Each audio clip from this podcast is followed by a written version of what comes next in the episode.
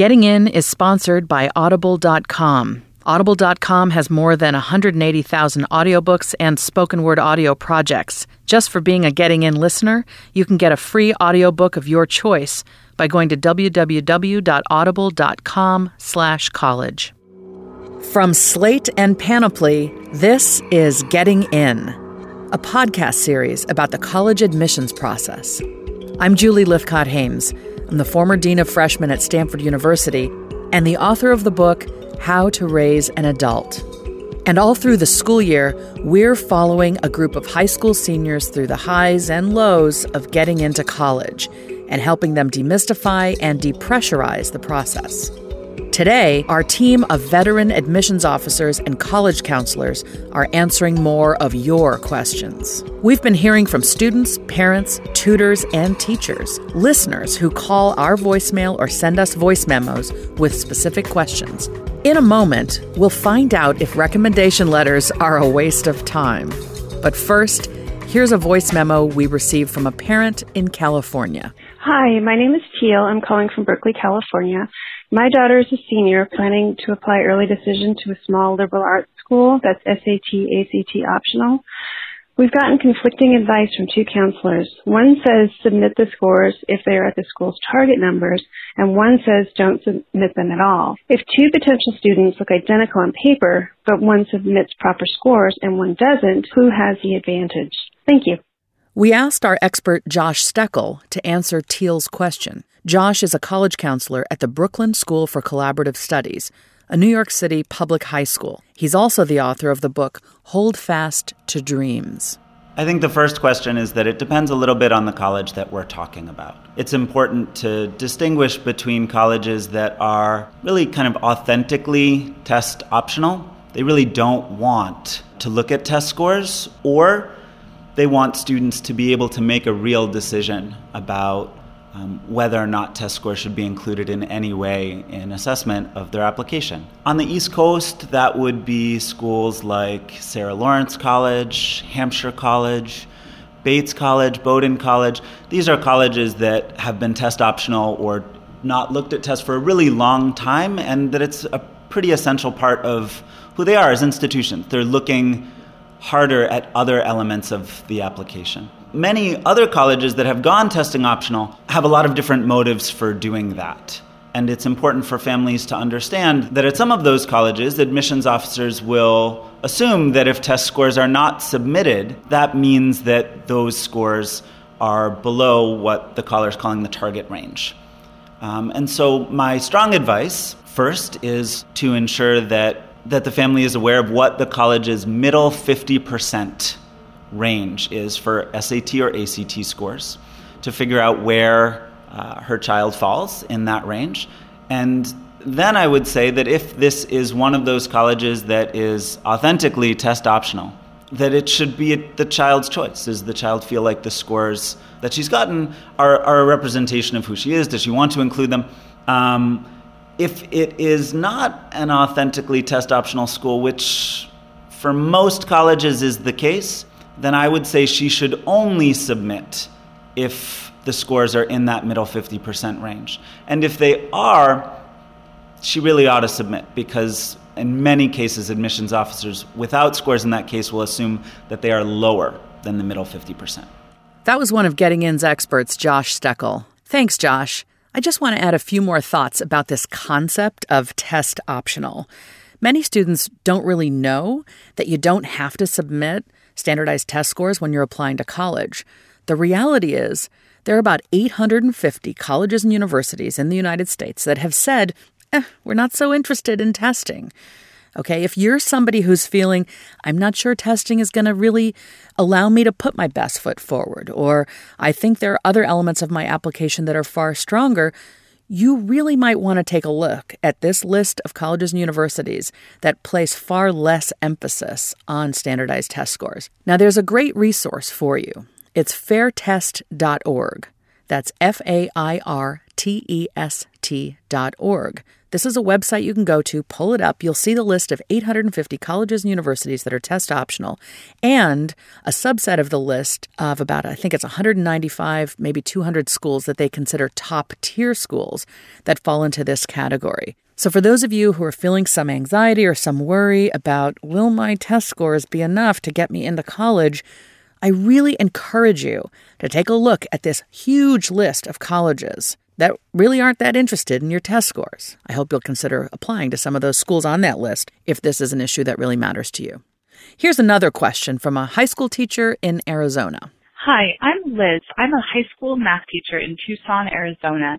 I get asked to write college recommendation letters quite a bit, but I've never understood how helpful they really are. Some students who I barely know ask for a letter, and others who I'd love to write one for don't ask what should I be doing to help these students actually get a useful letter, or is it just a waste of time? Thanks. That's such a great question and such a really important question. It's not a waste of time. I mean, to be fair, it's hard because they take a lot of time. I spend a tremendous amount of time on my letters, and I try to work with teachers to help them manage the load of letters that they have. I mean, we have we have teachers who are writing dozens of letters, and that's that's a tremendous amount of work. Letters of recommendation are a really critical component of students' applications, uh, both counselor letters and teacher letters. I've had many conversations with college admissions counselors in the past where they refer to letters as providing a context and framework for understanding a student that really it would have been very difficult for them to find in any other way in the application. So, the first thing that I want to say in response to that question is that teacher letters are really important and they matter a lot for a lot of different reasons. One of the things that teacher letters do that colleges care a lot about, teacher letters and letters of recommendation in general provide a window into the school that is sometimes pretty hard to find otherwise. It gives information about what a classroom looks like, what student teacher relationships look like, the kinds of work that students are doing. It gives a texture and a nuance and a depth to the materials in an application that's, that's sometimes hard to find in the transcript or in test scores. So, my advice is first, students who the teacher feels like she could write a really good letter for that would be a wonderful opportunity for her to reach out to those students and let them know that. I think that lots of times students need some help thinking about who their adult advocates are. It's an insecure time, and there's lots that's happening in the minds and hearts of students that can be super confusing. And so I think that it can be an incredibly meaningful thing for an adult in a kid's life to say, hey, who's writing your letter of recommendation? It's something that I think I could do a really good job at. And then on the on the other side of that, I think it's also really important for students who ask for a letter from a teacher who really isn't sure that they can write a strong letter. I think it's important for the teacher to communicate that it would be a good idea for the student to, to think about another teacher who could be a really strong advocate for them. And then I would love to share some advice about what, what makes a letter a strong letter. Um, they can be really important moments to share about when a student bounced back, when a student experienced failure and, and did something really magical um, in response. They can be moments to dive into really important pieces of work. I have teachers who'll quote from student work. It is almost always the case that teachers have lots of students. And so at my school, you know, we recommend that our teachers arrange for a short interview with a student. In that interview, they often ask, Why did you ask me for this letter? Can you think of work that we did together that you feel really proud of? And it can be a way of helping the teacher refresh and, and remember some of the things that were real highlights in his or her work with that student. I, I would say another really important point is to understand that a good letter often is not a short letter. Three or four sentences is not going to function as a recommendation. It's a lens into the life and uh, work of a student that admissions officers don't get to see elsewhere in the application. So, admissions officers, they care a whole lot about those letters. It helps to transform students from a kind of file, uh, a stack of papers that an admissions officer has to get through in a short period of time, to you know a, a real rounded individual Thanks, Josh. That was fantastic advice. You know, as freshman dean at Stanford, I wrote a lot of recommendation letters for students, usually for the next step in life, going to grad school or the workplace, but occasionally for high schoolers as well.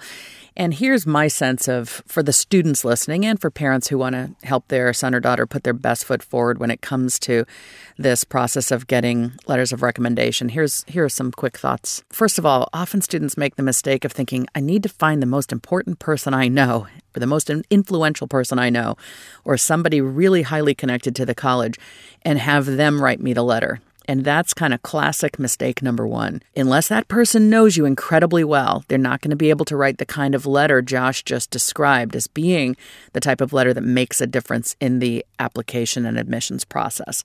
So don't go for the most important or influential person you know.